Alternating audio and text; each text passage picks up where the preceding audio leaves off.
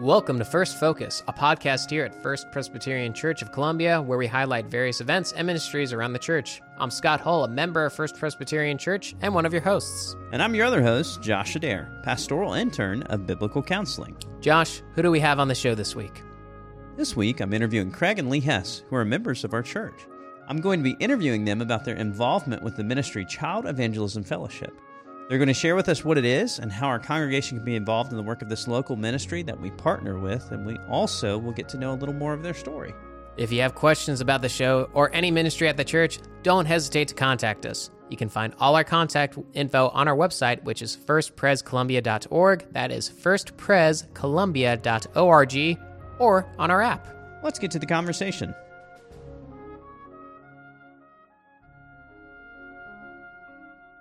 Welcome back to First Focused. I'm one of your hosts, Josh Adair, and we do have the, the joy of having a family from our own congregation, Craig and Lee Hess, here with us today. Why don't you guys say hello? Hello. Hello. Yeah, and so uh, Craig and Lee are uh, members here at First Presbyterian Church, and they are here today to share with us about a ministry that is is very much a passion on their hearts and, and a work that they've committed themselves to and seen the Lord work in, and also to invite you, our listeners, to consider how you might also partake in it. And so, Craig, Lee, why don't you guys share a little bit about your story first, help our listeners get to know you. How did you come here to First Pres, and how did, how did you even end up in Columbia? Well, sure, Josh. I'll start off. We came here in nineteen ninety for one year, to be here one year, to go to C I U to get the Bible certificate so we could go overseas as missionaries. That's cool. Okay. So then um, after that, during that first year of seminary, Craig was encouraged to go ahead and get a full master's degree. So we ended up being there for three years and then started pursuing going overseas. And during that time, while he was in seminary and during our time of raising support, we um, attended a small Presbyterian church, a good place for Craig to get some different ministry skills. But then God closed the door for us to go overseas. And when that happened, at that point, we had two little kids. The church we were attending was small and just didn't have a lot of families and looked like we were going to be here longer. So that's when we looked at First Pres and started coming. That was in nineteen ninety-seven.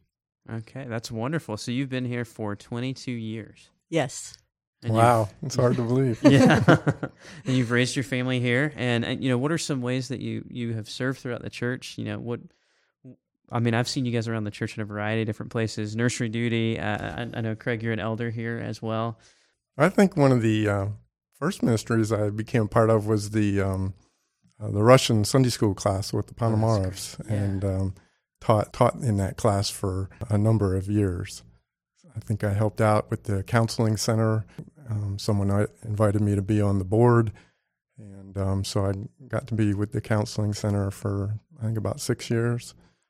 Then became a, um, a deacon and had a wonderful opportunity to be a part of that. I remember the uh, year of two thousand fifteen when we had the uh, the flood. We um, got together deacons to help care for those who had been inundated by the waters. Sure. That's wonderful. What about you, Lee? Um, I've served in the Women of the Church. I've been on their board several times. Most recently, I was... It's been several years ago, but I was the missions chair for the Women of the Church. Oh, cool. And like you said, I'm in the nursery. That's my Sunday school class, rocking babies. And then um, I teach the first grade catechism class, too. That's awesome. And Craig, you're also, you're the fifth grade Sunday school teacher this fall. Yeah, I did it this last year, and I'm going to continue on. So I That's really cool. enjoy that. Yeah, yeah. So, so many of you, uh, our listeners, have probably seen them around the church. And you've been blessed by their ministry here. But, you know, I I think what is a, a treat for us today is we actually get to hear about this ministry, Child Evangelism Fellowship, that you guys have been a part of, and it's dear to your heart. So tell me, how is it that you guys got involved with Child Evangelism Fellowship? Well, I guess I heard about it first when my kids were starting to approach teenage years, and I had friends whose kids were a little bit older, and they were participating, their kids were participating in the summer missionary program with Child Evangelism Fellowship. Okay. And so all three of our kids have done that. They served as summer missionaries. They were trained in the curriculum for five-day clubs is what they do during the summer. That's great. Going to daycares and camp opportunities. Even churches sometimes use them for their V B S. And so all three of our kids had the opportunity to participate in that. And then as the boys were a little bit older, they also helped out at a Good News Club, one that our church supports here, okay. um, Logan School. And so I started going to be just a helper at the club. And then over the last five years or so, I've been the team leader there. Mm, wonderful. What about you, Craig? Well, I think around two thousand ten or so, someone was uh, going to leave the board of C E F, and they asked me if I would consider becoming a part of that group. And so I said, sure. And so I started on the board in around two thousand ten or so, and I've continued on it ever since. My specific function is treasurer, but there's there's only about six or seven board members, so it's a real working board, and you do you do whatever's needed. I've continued with it because I'm just really impressed by the staff. There's five full or part-time staff and then some volunteers. But so, you know, it's just been great to be a part uh, of the organization. There's, uh, when I first came on, there was fifty or so clubs. That's a club in fifty different elementary schools throughout the Midlands. Mm-hmm. And for perspective, there's about one hundred thirty schools. We're now in about eighty schools and looking forward to being in ninety to one hundred schools over the next year or so. That's wonderful. Well, great. So I'm realizing as we're talking about this, like before we actually started to record, you guys mentioned that uh, it's a it's a ministry that's eighty-five years old. And tell me a little bit about when it was started. You've mentioned these things, Good News Clubs. What's the structure of those? So Child Evangelism Fellowship is a ministry geared towards children. Okay. And their curriculum, which is excellent, is targeted for ages five to twelve. So whether it's the five-day clubs during the summer or the Good News Clubs during the school year, that's the age group, elementary age, that we're targeting. I'm just amazed at the curriculum. Every single Bible story presents the gospel in it, but it's presented in a way that as a child, they're not thinking, oh, I've heard this before, uh. because just the way it's tied into the story, it's it's really woven well. Okay. Um, so I, I've just been very impressed with the curriculum. During a club, we have a Bible story, obviously. We have a memory verse. We sing fun songs. So the kids love it. They Good. Really do. That sounds incredible. That's a little bit of the structure and some of the story of Child Evangelism Fellowship. So when you think about some of the impact of Child Evangelism Fellowship, you guys have prepared some stories for us to hear about of students that you've seen it make a difference in their lives. How have you seen this ministry impact your own lives? Well, I had mentioned to you that my son, he recently got married, and uh, we had his, his wife's parents over for dinner one evening, and uh, we were just getting to know each other. Sure. And I had mentioned that I had been a part of the C E F ministry, and she said, uh, son's wife's mother, she had said, oh, well, I, I became a Christian through the ministry of C E F uh, That's crazy. Know, a number of years ago. But yeah. And um, I meet people on occasion who who say the same thing. Oh, wow, C E F is how I heard about the gospel. Mm. So I do know that it has a ministry and impact far beyond uh, what I know about. Yeah, and weren't you, Lee, saying that even a former president of C I U, his wife came to faith? Yes, um, she came to one of our fundraising dinners, and I was just getting to know her, and, and she shared that as a child she had come to Christ through C E F, and now she was the wife of the president of C I U. You know, we often take for granted the reality of how a simple gospel conversation can change the entire trajectory of someone's life.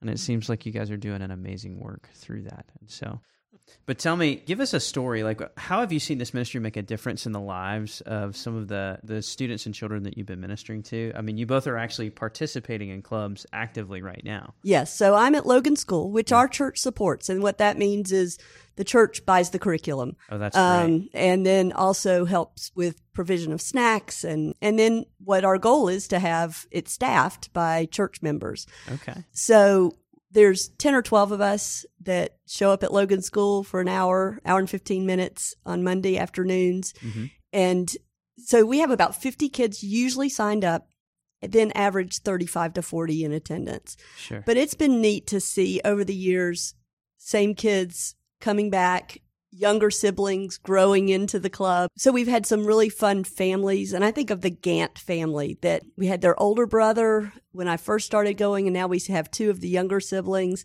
Yeah. And they're just always eager to participate. You know, hey, can I come up front and help, you know, hold a sign or yeah. something? Um, they're just always so eager to be participating. And then there's Kennedy. Kennedy is this sweet, sweet girl. And I don't think she has much of a church background, but she asks some really interesting questions dealing with social issues. She asks questions trying to explain how God fits into some of these social issues that she brings up. Wow. And then there's Lyndon. Lyndon is just a sweet, sweet girl. And she had gotten a Bible, and she would bring her Bible, and she'd want to know, where were we in the Bible for the Bible story? And she'd want to find it in her Bible and read along.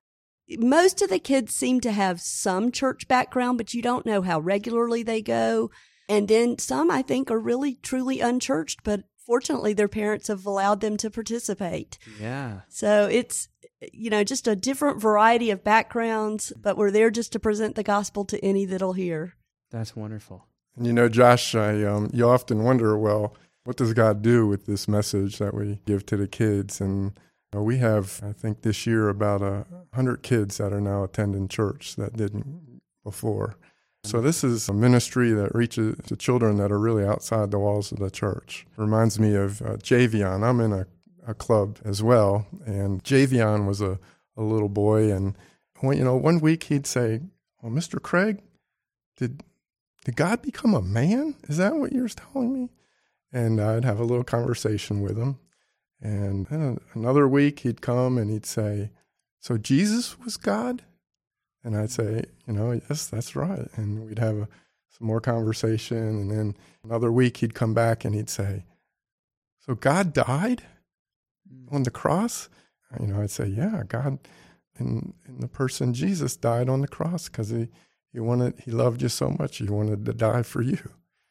And you could tell that he was thinking. Now, yeah, yeah. Now, whatever comes about it, you know, I don't, you know, I don't know, but I do know that he's heard the gospel. Yeah. That's amazing. Well, well, cool. Um, let me ask you guys this. So you've mentioned that our church supports the the club at Logan Elementary. If someone is interested in being a part of this ministry, what are some ways that they can be involved?